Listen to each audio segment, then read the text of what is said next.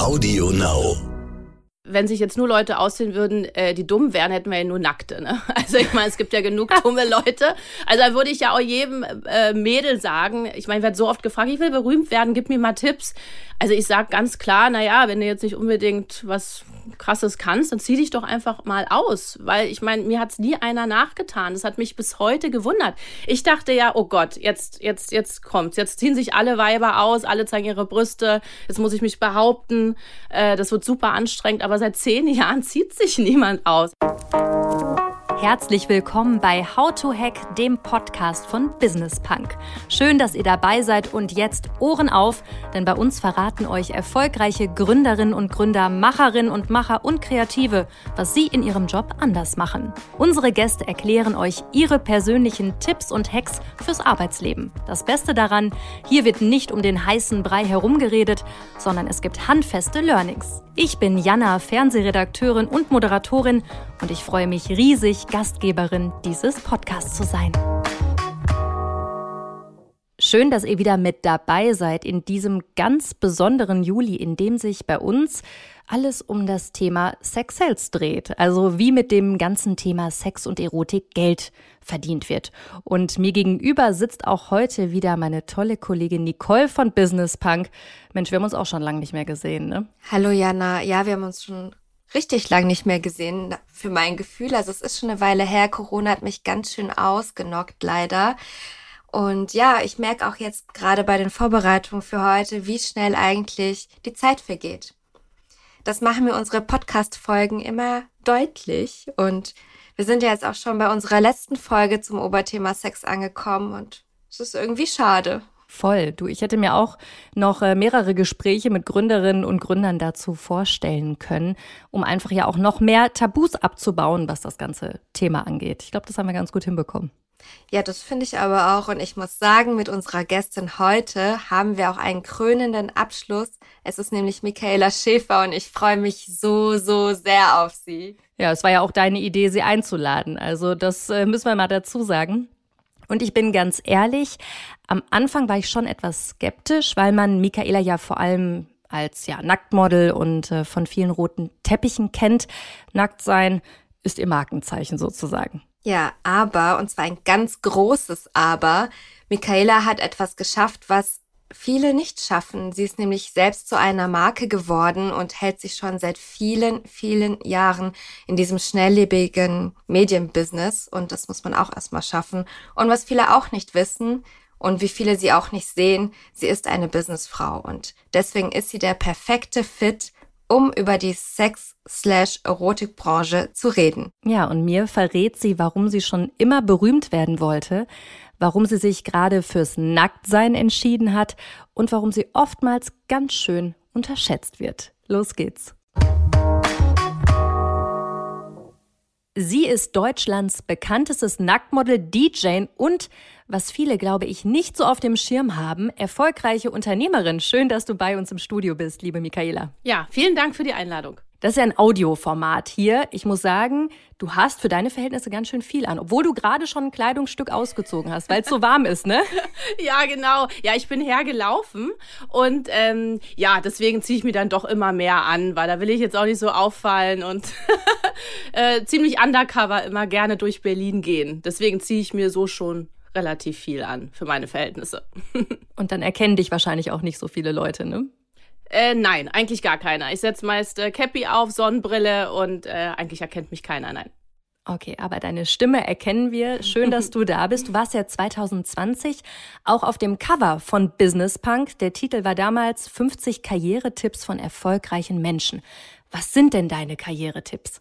Ach du liebe Güte, es gibt einfach so breit gefächert. Es ist auch nur eine pauschale Frage, die kann man mal gar nicht so genau beantworten. Also ich habe aus meiner Karriere ganz klar gelernt, dass man eigentlich nicht so auf andere hören sollte. Ne? Auch nicht, wenn die über einem stehen. Ne? Oft wird ja gesagt, ja, aber der hat doch viel mehr Erfahrung, ne? Der ist 30 Jahre im Business und da kannst du viel von lernen.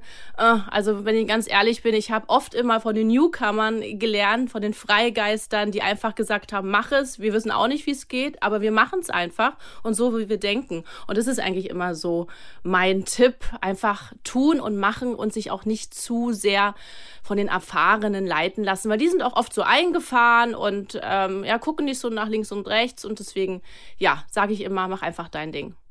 Du bist auf dem Cover gewesen, gemeinsam auch mit Frank Thelen und Lea-Sophie Kramer. Was verbindet dich denn mit denen?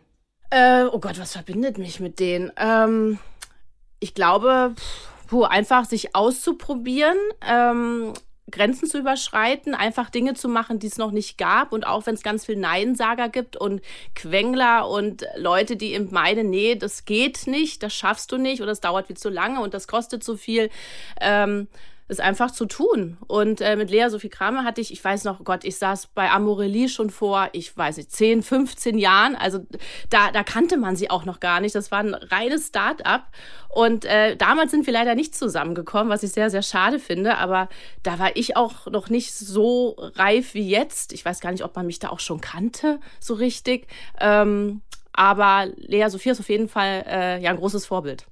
Also ich kannte dich damals auf jeden Fall schon zu deiner ganzen Geschichte, wie das damals gestartet ist bei Germany's Next Topmodel, kommen wir später nochmal.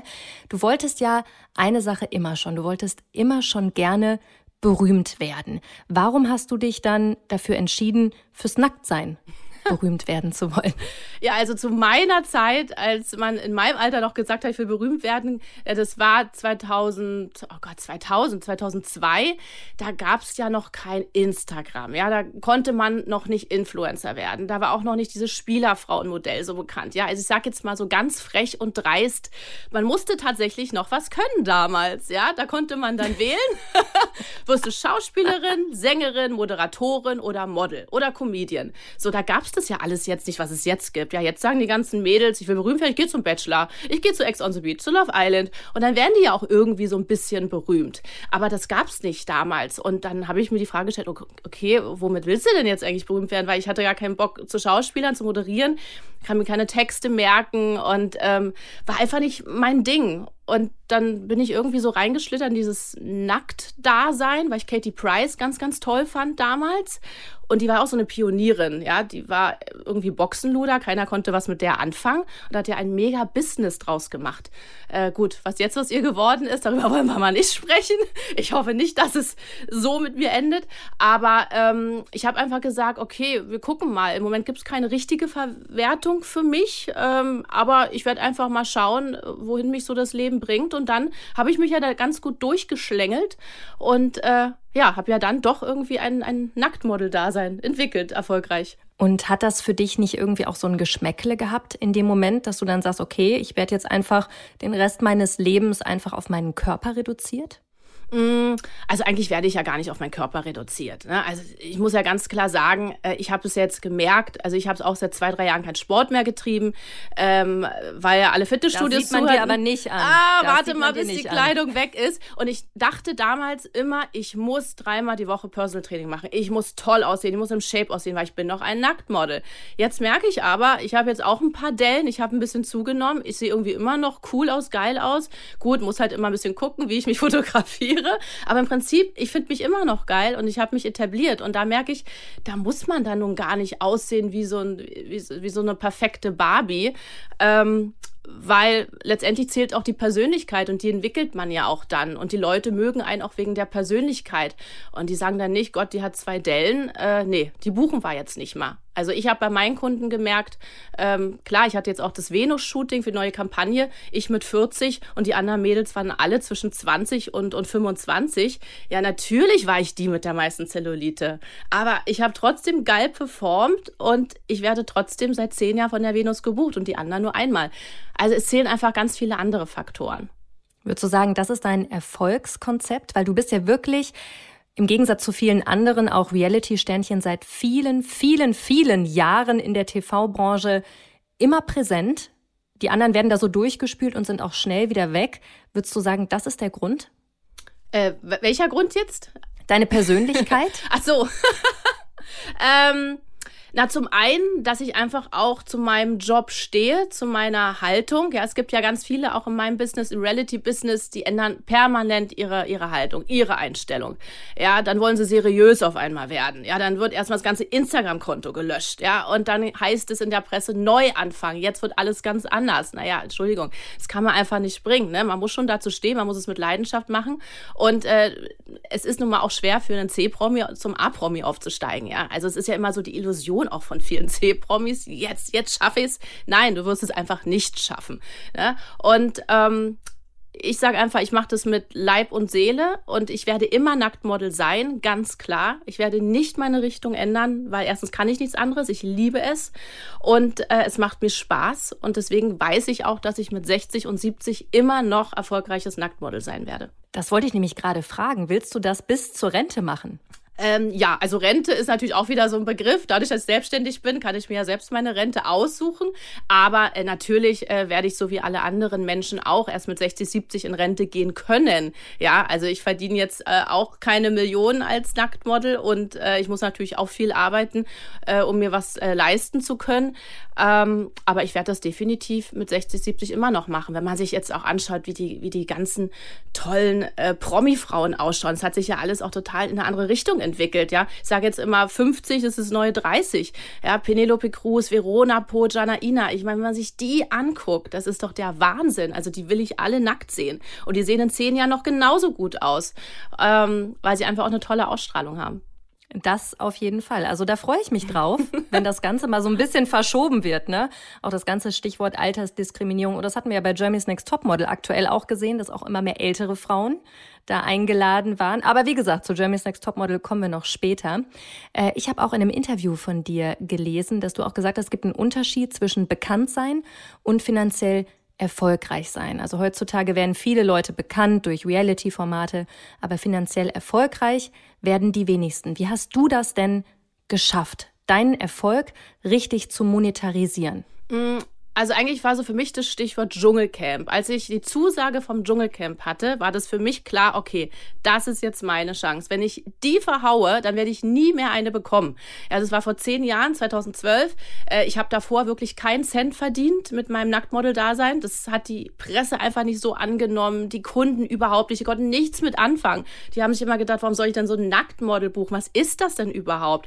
Und als ich dann zum Glück beim lieben Dieter Bohlen war, beim Supertalent, 2011, der das ganz gut fand, was ich da gemacht habe, mich ausgezogen habe, aber bin ich direkt ins Dschungelcamp gekommen und da habe ich dann überlegt, okay, da musst du irgendwas dahinter entwickeln, weil wenn du jetzt 2 Wochen lang da hoch und runter läufst, da musst du ja auch irgendwas anbieten. Ich meine, die Leute finde ich vielleicht gut und die fragen sich aber dann, okay, was sollen wir denn mit der anstellen? Und dann habe ich halt die Idee gehabt, ich könnte auflegen. Ich könnte DJ werden, Clubs gibt's genug, Festivals gibt's genug, da sind eh fast nur Männer, dass so eine Frau mal was Schickes, wenn die noch ihre Brüste zeigt, Mensch, warum nicht, ne? Was ist daran so schlimm?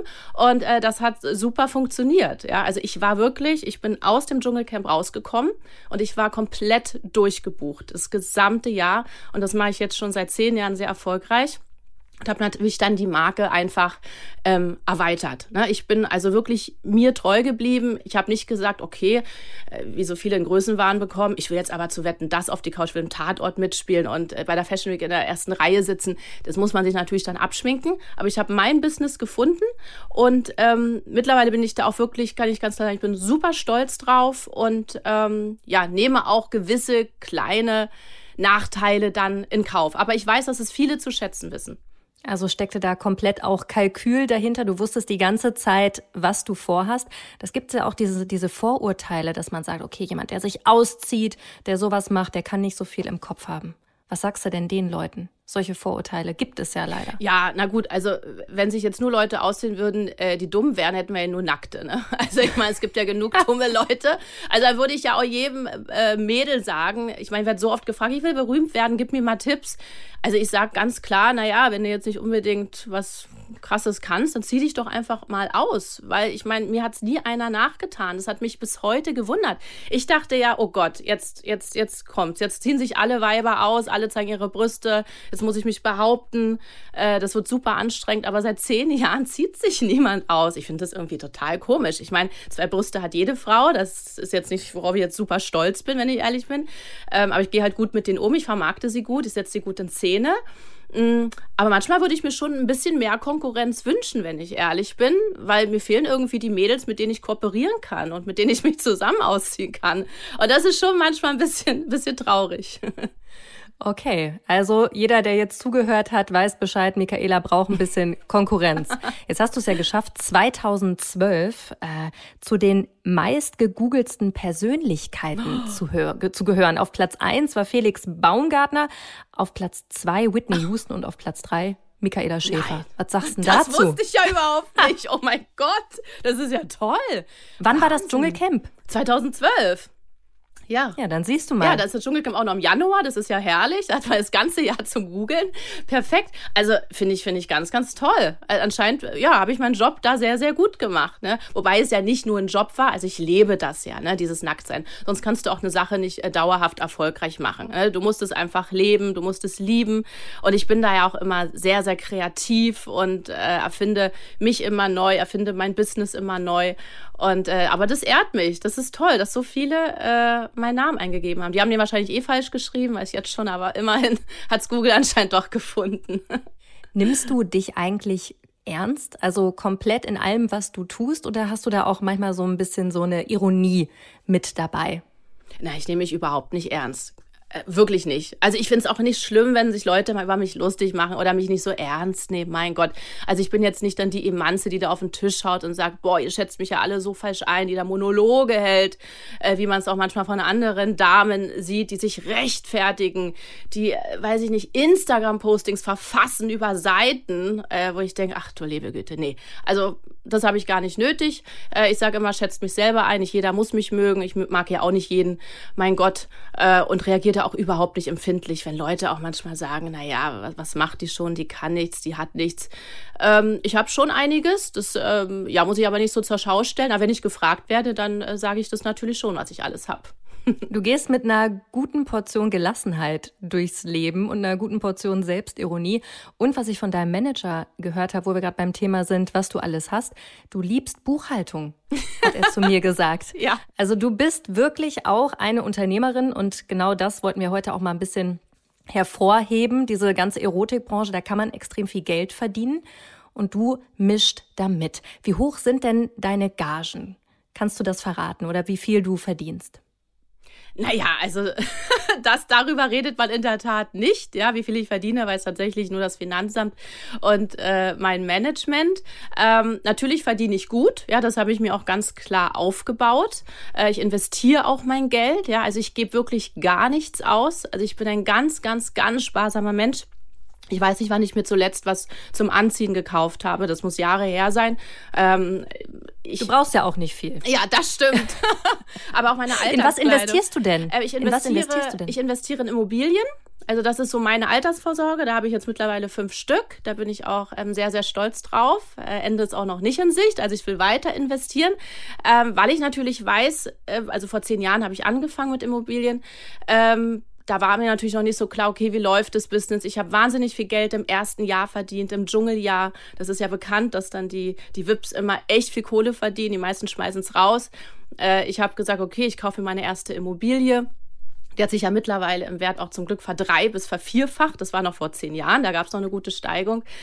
Und das macht mich dann schon sehr, sehr stolz. Also da habe ich schon weitergemacht und habe jetzt weitergekauft. Aber natürlich muss ich auch dazu sagen, man versklavt sich auch ganz schön. Ja, also manchmal denke ich mir auch, so ein bisschen Leben wäre wieder schön, weil man sich natürlich auch immer nur Gedanken macht, oh Gott, ich meine, Lebenserwartung liegt bei 90 bis 100, ich werde auf jeden Fall super alt.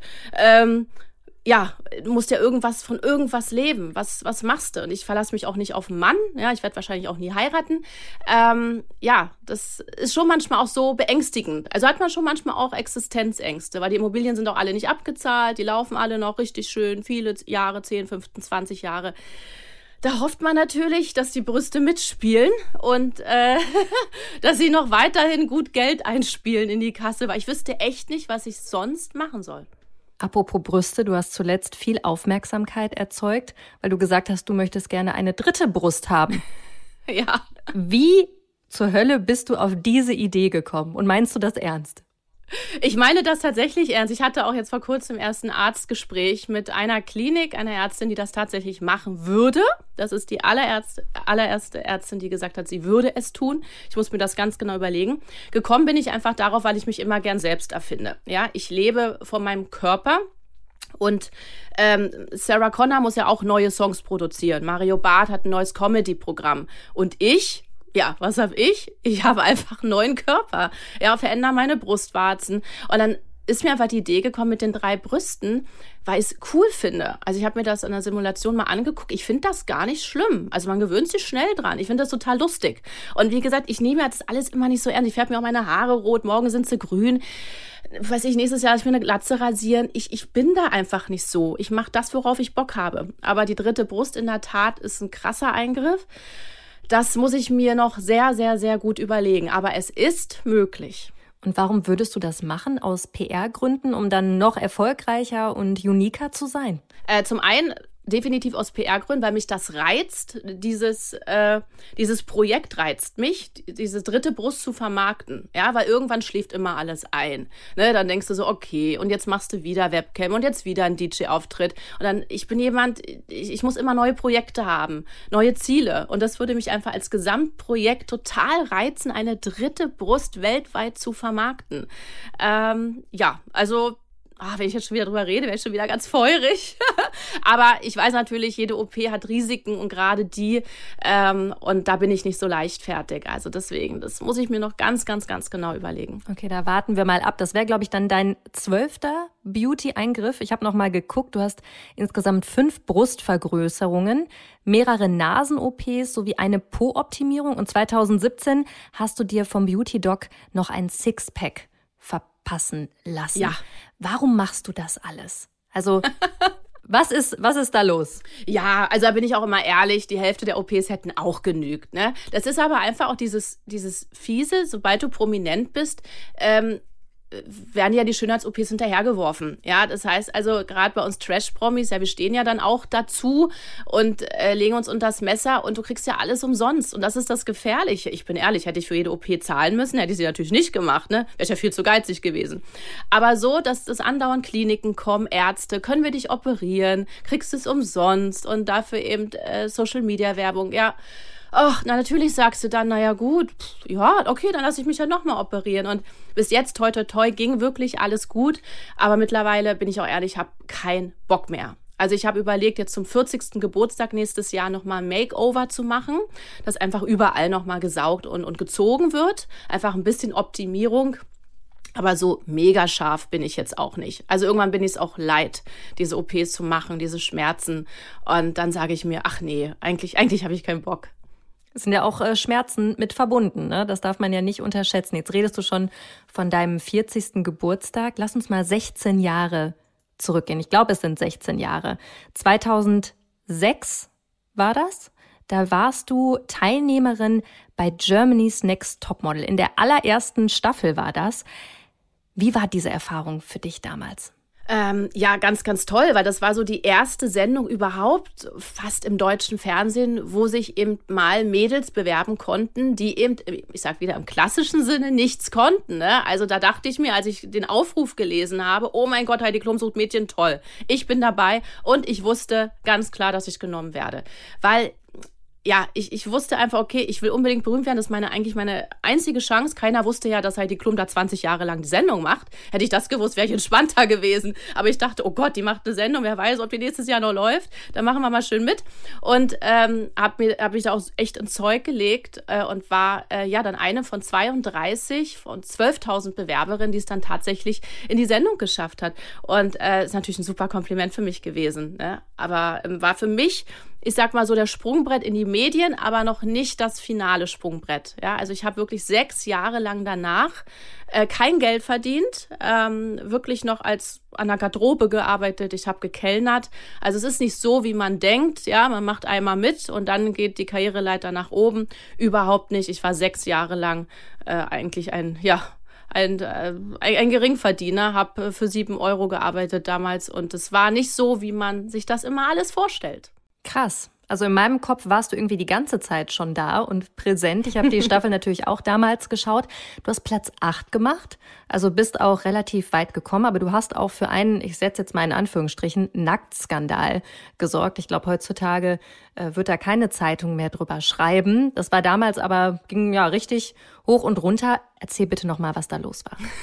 Ja, was für ein Skandal soll ich sonst machen, außer einen Nacktskandal? Ich habe der Produktion halt verschwiegen, dass ich da Nacktfotos gemacht habe. Wobei ich auch manchmal denke, naja, googelt ihr nicht die Mädchen vorher? Also vielleicht haben sie mich auch deshalb reingenommen, weil sie wussten, oh, da können wir dann irgendwann einen Nacktskandal machen. Man weiß es ja immer nicht. Ja, aber irgendwann kam das halt heraus, dass ich Nacktfotos gemacht habe. Und Heidi hat mich drauf angesprochen. Habe ich angefangen zu weinen. Jetzt würde ich niemals mehr anfangen zu weinen, aber damals, Gott, ich war da am Anfang, ne? Ich war noch jung, naja, da denkst du irgendwie, oh Gott, jetzt bricht die Welt zusammen, aber eigentlich war das super gut für mich, weil das ist ja auch ein charmanter Skandal, ja, also schlimmer wäre jetzt irgendwie, ich wäre im Knast gewesen, Drogenskandal oder sonst was, aber Nacktskandal, mein Gott, also ich finde, das sind ja noch Skandelchen, die irgendwie süß sind. Das auf jeden Fall. Und das war auch nicht dein letzter Nacktskandal, in Anführungsstrichen. Du warst ja dann immer wieder in den Medien. Würdest du sagen, du hast ja schon am Anfang gesagt, dass es damals viel, viel schwerer war, bekannt zu werden, berühmt zu werden, als es jetzt heute ist? Ja.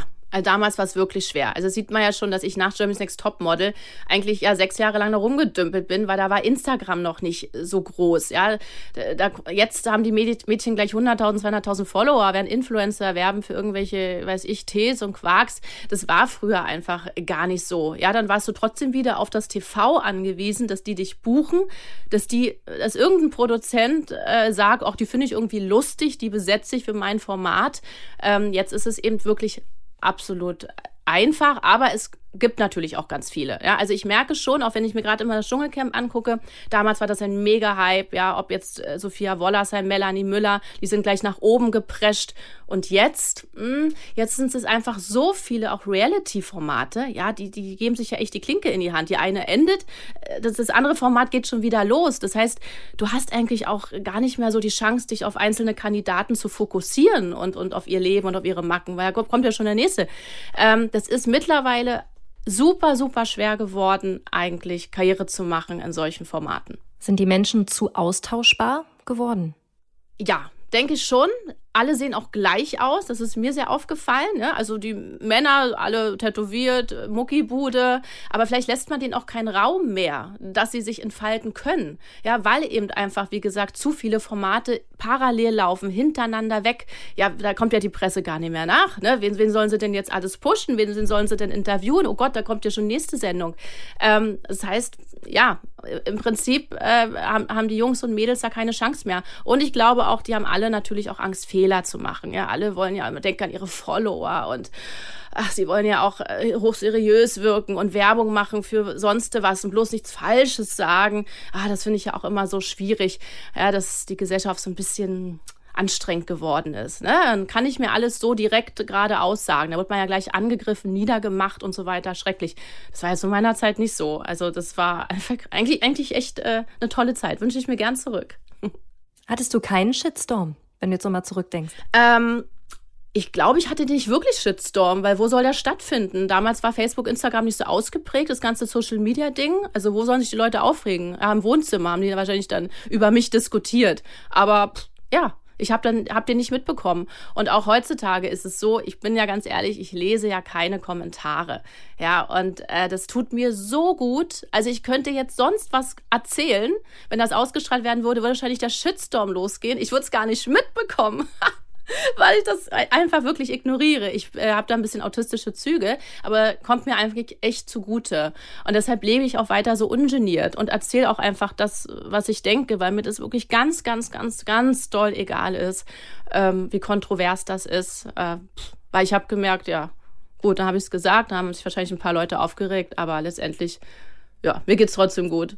Geht die Welt nicht von unter. Und dabei hast du fast 500.000 Follower bei Instagram. Die muss ja auch immer bespielt werden, die Plattform. Wie viel Arbeit ist das auch für dich? Nicht viel Arbeit, ja. Also wer sich auch mein Instagram anguckt, ich bekomme ja da immer so ein bisschen Kritik, weil ich nicht wirklich viel Privates preisgebe, ja. Also mein Insta-Profil ist wirklich absolut businesslastig ausgelegt. Man sieht mich eigentlich immer nur bei Jobs. Ja, ich mache nie Stories. Guten Morgen, liebe Leute. Ich trinke jetzt einen Kaffee. Soll ich jetzt einen Apfel oder eine Birne essen? Ja, das hat immer mein damaliges Management dann auch bemängelt. Ja, du musst mehr Nähe zeigen. Du musst die Leute mitnehmen in deinen Alltag. Und ich weiß nicht, woran es liegt, dass ich nicht so bin. Vielleicht liegt es am Alter, vielleicht einfach diese Abneigung Social Media gegenüber so ein bisschen. Wenn ich Social Media angucke, ich langweile mich, ich rege mich auch nur auf. Ich finde es zu negativ belastet. Alle mit diesen Filtern, das finde ich ja eh total schlimm. Ich kann es nicht mehr sehen. Und vielleicht hat es auch was damit zu tun, dass ich einfach sage, es ist mir einfach echt zu blöd, die User zu fragen, ob ich heute eine Tomatensuppe esse oder eine Gulaschsuppe und sie abstimmen lasse. Ich bin zum Glück kein richtiger Influencer, ich lebe nicht davon, ich habe auch keine Influencer-Kooperation, brauche ich auch nicht, ich habe mein Business mir aufgebaut und du kannst dich auf einen Baustellen einfach rumtanzen, ja, das ist einfach so, du kannst nicht alles überall mitnehmen, musst dich entscheiden, ich habe mich entschieden, ich mache DJ, ich mache Erotik-Model-Business, so und für irgendwelche Tees können die anderen werben. Das ist ein Statement. Du, und ich habe auf deiner Website geguckt, du hast tatsächlich ja schon einige Baustellen, also du bist Nacktmodel, DJ, Webcam-Girl machst du auch, Telefonsex, du hast auch noch eigenen Merch. Womit verdienst du denn am meisten Geld?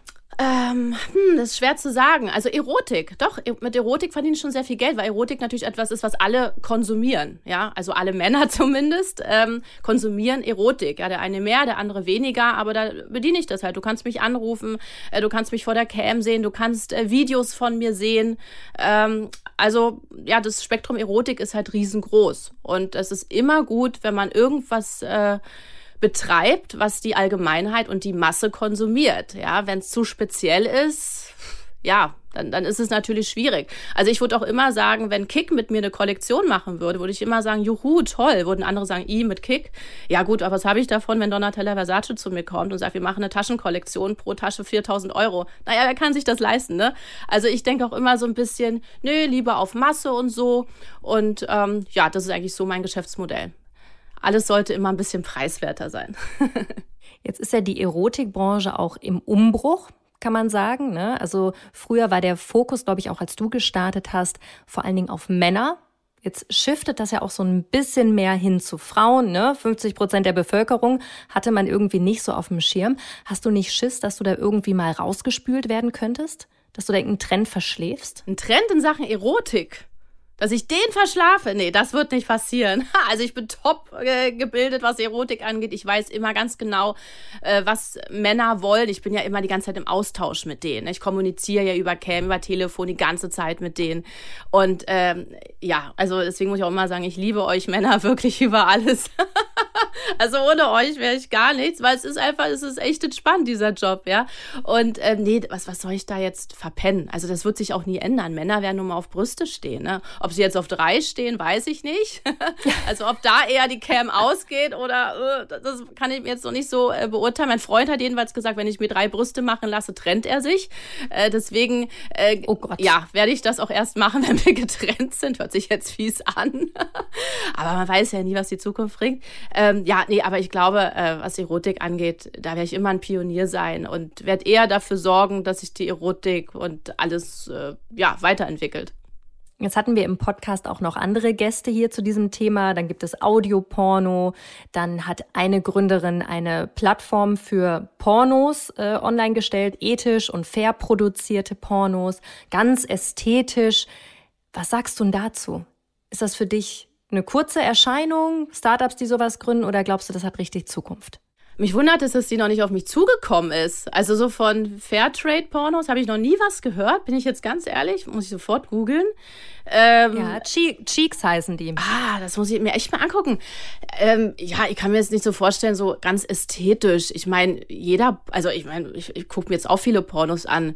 naja, was ist da jetzt unästhetisch, ja? Also mich machen halt auch eher die Pornos an, die sehr real sind. Ich weiß nicht, ob sie das denn damit meint. Ja, also ich mag nicht diese gefakten Pornos, sondern einfach, als wenn jemand eine Cam hingestellt hat und heimlich filmt. Das finde ich schön, weil da Emotionen noch dabei sind. Das, finde ich, macht ja auch einen guten Porno aus. Ja, diese reale Geilheit und nicht die gespielte. Ich glaube, deshalb lieben die Leute auch Reality-TV. Aber ja, anscheinend gibt es da doch noch eine Menge, wo ich mich doch noch informieren muss. Aber von Audioporno habe ich auch schon gehört, habe ich auch schon Angebote bekommen von einer großen Plattform, da auch was zu machen, ja. Aber selber Pornos drehen würdest du nicht, habe ich gelesen. Nein, ich selber überhaupt nicht, weil mich das aber einfach nicht reizt. Ja, also mich reizt es nicht, mit irgendeinem fremden Mann vor der Kamera da was zu machen. Klar, mit meinem Freund ist es kein Problem, aber natürlich würde der das niemals machen. Also ich suche mir auch immer so eine Männer aus, die ein anderes Business haben, um Gottes Willen. Also mir müssen Sachen Spaß machen und sie müssen mich reizen. Und das Projekt, dass ich ein Porno drehe, reizt mich 0,00. Weil was will ich da dann auch neu erfinden? Ja, also ich meine, ich sage jetzt mal unter uns, ich fick ja auch nicht anders als die anderen. Ne? Und wenn dann die Kamera läuft, ne, dann muss man, ich kenne das ja, die Körperhaltung und ach, dann verstellt man sich, das ist ja alles schrecklich. Ne? Ich glaube, wenn man wirklich mal ein Porno drehen würde, wie wirklich Deutschland Sex hat, dann würden viele sagen, oh, das ist ja langweilig. Ja, aber so läuft's auch oft, ne? Wir haben nicht immer diesen aufregenden Sex, den man sich vorstellt in Filmen. Es ist irgendwann normal, ne? Da post man nicht rum und, weiß ich, sieht noch toll aus dabei. Das ist einfach so. Aber ich könnte mir auf jeden Fall vorstellen, mal Regie zu führen. Also das, ja, das wäre schon ein Projekt. Das würde mich wieder reizen, mal Regie bei einem Porno zu führen.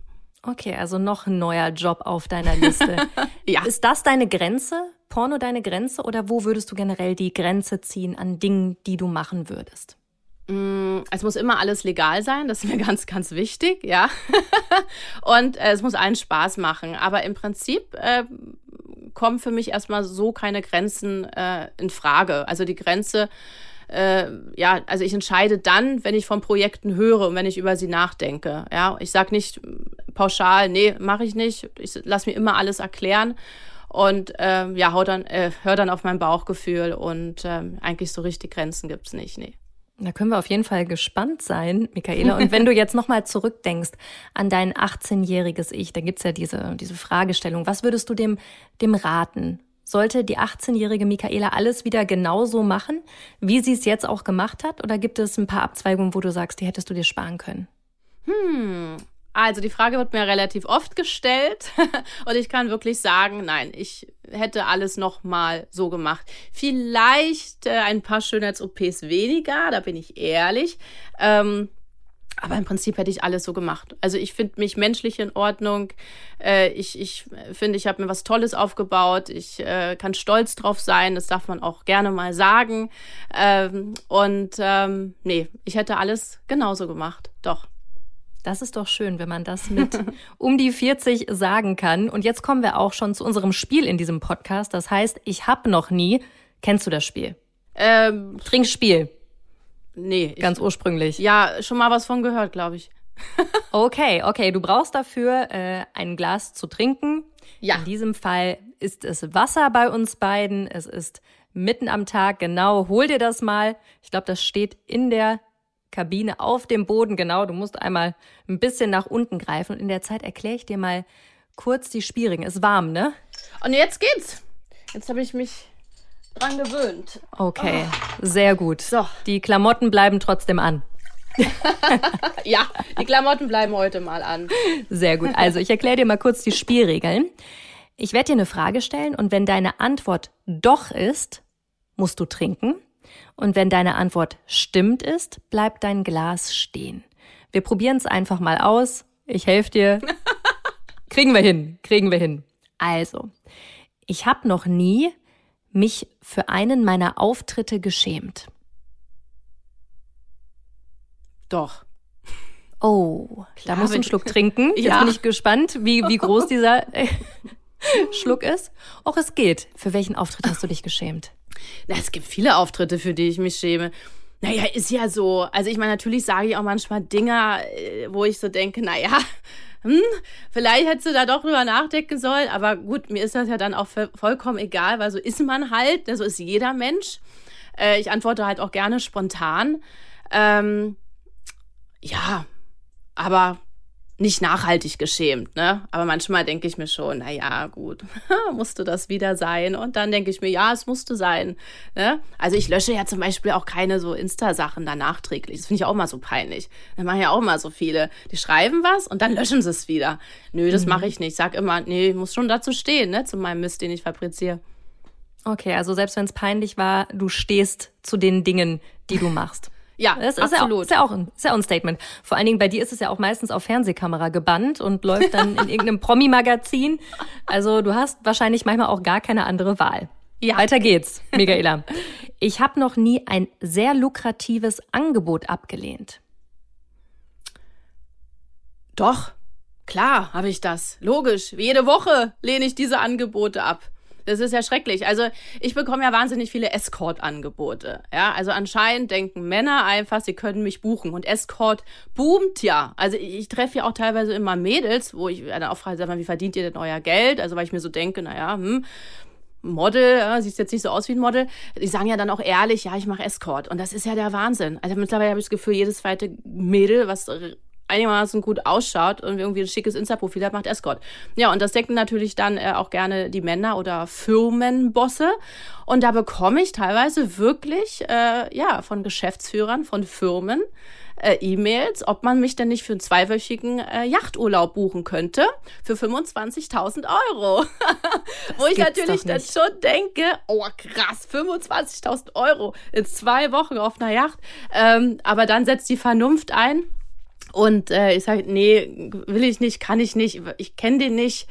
Und dann bin ich halt auch ein Escort-Girl. Und nee, den Namen will ich einfach nicht haben. Aber ich verurteile kein Girl, das es macht, weil wenn so eine Sachen kommen, mein Gott, das ist ja der absolute Wahnsinn.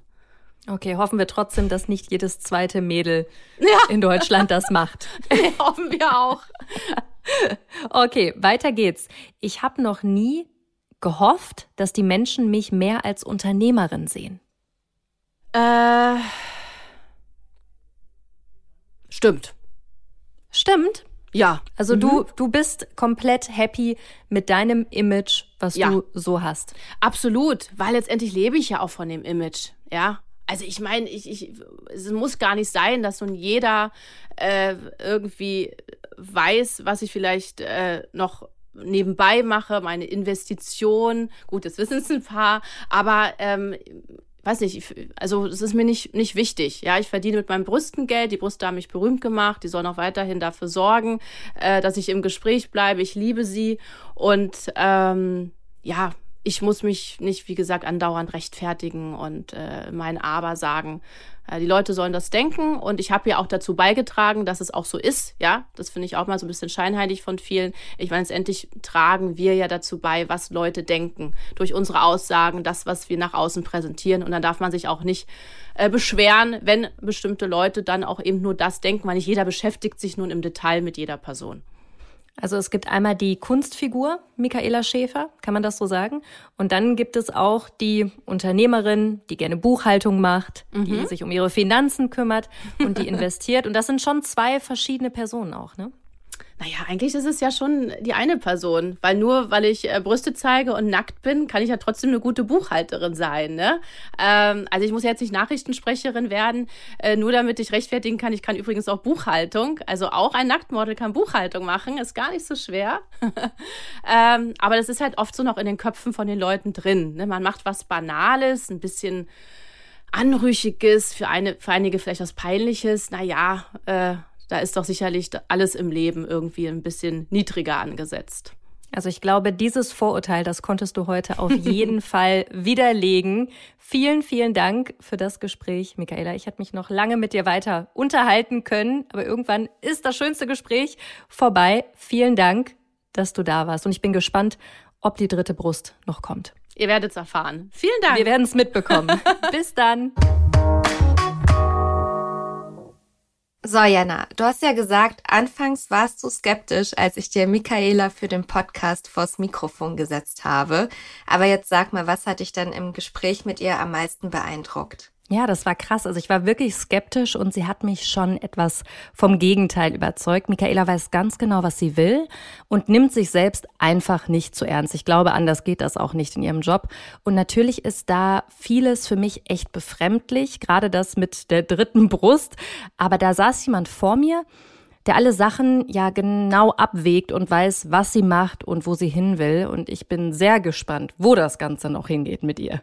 Ja, ich finde halt, am Ende des Tages wird ja auch in der ganzen Start-up-Bubble ständig irgendetwas vermarktet, egal ob auf LinkedIn oder auf Instagram, sei es ein Produkt, sei es die eigene Person. Ich finde, ob man dann auch noch die eigenen Brüste vermarktet, ist auch voll fein. Na, okay, einen kleinen Unterschied sehe ich da schon noch, aber du, das lassen wir jetzt einfach mal aus Zeitgründen so stehen und machen jetzt mal einen harten Cut, denn nächste Woche startet unser neuer Themenmonat Money. Ja, und den starten wir, weil sich darum nämlich auch alles in unserer neuen Ausgabe der Business Punk dreht. Dort reden 7 interessante und überraschende Menschen frei über das Thema Geld. Ab dem 4.8. liegt sie am Kiosk. Merkt euch den Termin also schon mal vor, es lohnt sich wie immer sowas von. Und unsere Gästin kommende Woche passt auch perfekt dazu. Es ist Dorothea Metasch vom Startup 26 Homes. Ja, und Dorothea möchte, dass sich gerade junge Menschen so früh wie möglich mit dem Thema Eigenheim auseinandersetzen. Am besten schon mit Mitte 20. So entstand übrigens auch der Name ihres Startups 26 Homes. Aber da gibt's ein dickes Aber. Gerade rückt der Traum von den eigenen 4 Wänden für viele ja in weite Ferne. Hohe Immobilienpreise, gestiegene Zinsen. Auch für mich, wenn ich ganz ehrlich bin. Und wie das trotzdem noch klappen kann und worauf man unbedingt achten muss, das verrät mir Dorothea kommende Woche. Ich bin super gespannt, es lohnt sich, nicht nur für mich, sondern für alle, die zuhören. Ich freue mich. Lesetipp der Woche. Micaela Schäfer hat zugestanden, sie benutzt Instagram kaum.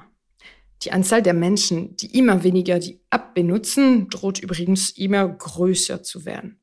Auf change.org wurde vor einigen Tagen eine Petition veröffentlicht mit der Forderung Make Instagram, Instagram again, stop trying to be TikTok. Knapp 190.000 Menschen haben sie schon unterschrieben. Damit fordern sie eine Rückkehr zu chronologisch geordneten Timelines und zu einem Algorithmus, der Fotos und nicht Reels bevorzugt. Mehr dazu könnt ihr auf business-punk.com lesen. Viel Spaß dabei! Das war How to Hack für heute. Ich hoffe, es hat euch gefallen. Immer donnerstags gibt's eine neue Folge. Abonniert uns gerne fleißig auf Audio Now oder wo auch immer ihr Podcasts hört. Und über eine 5-Sterne-Bewertung würden wir uns natürlich auch freuen. Audio Now.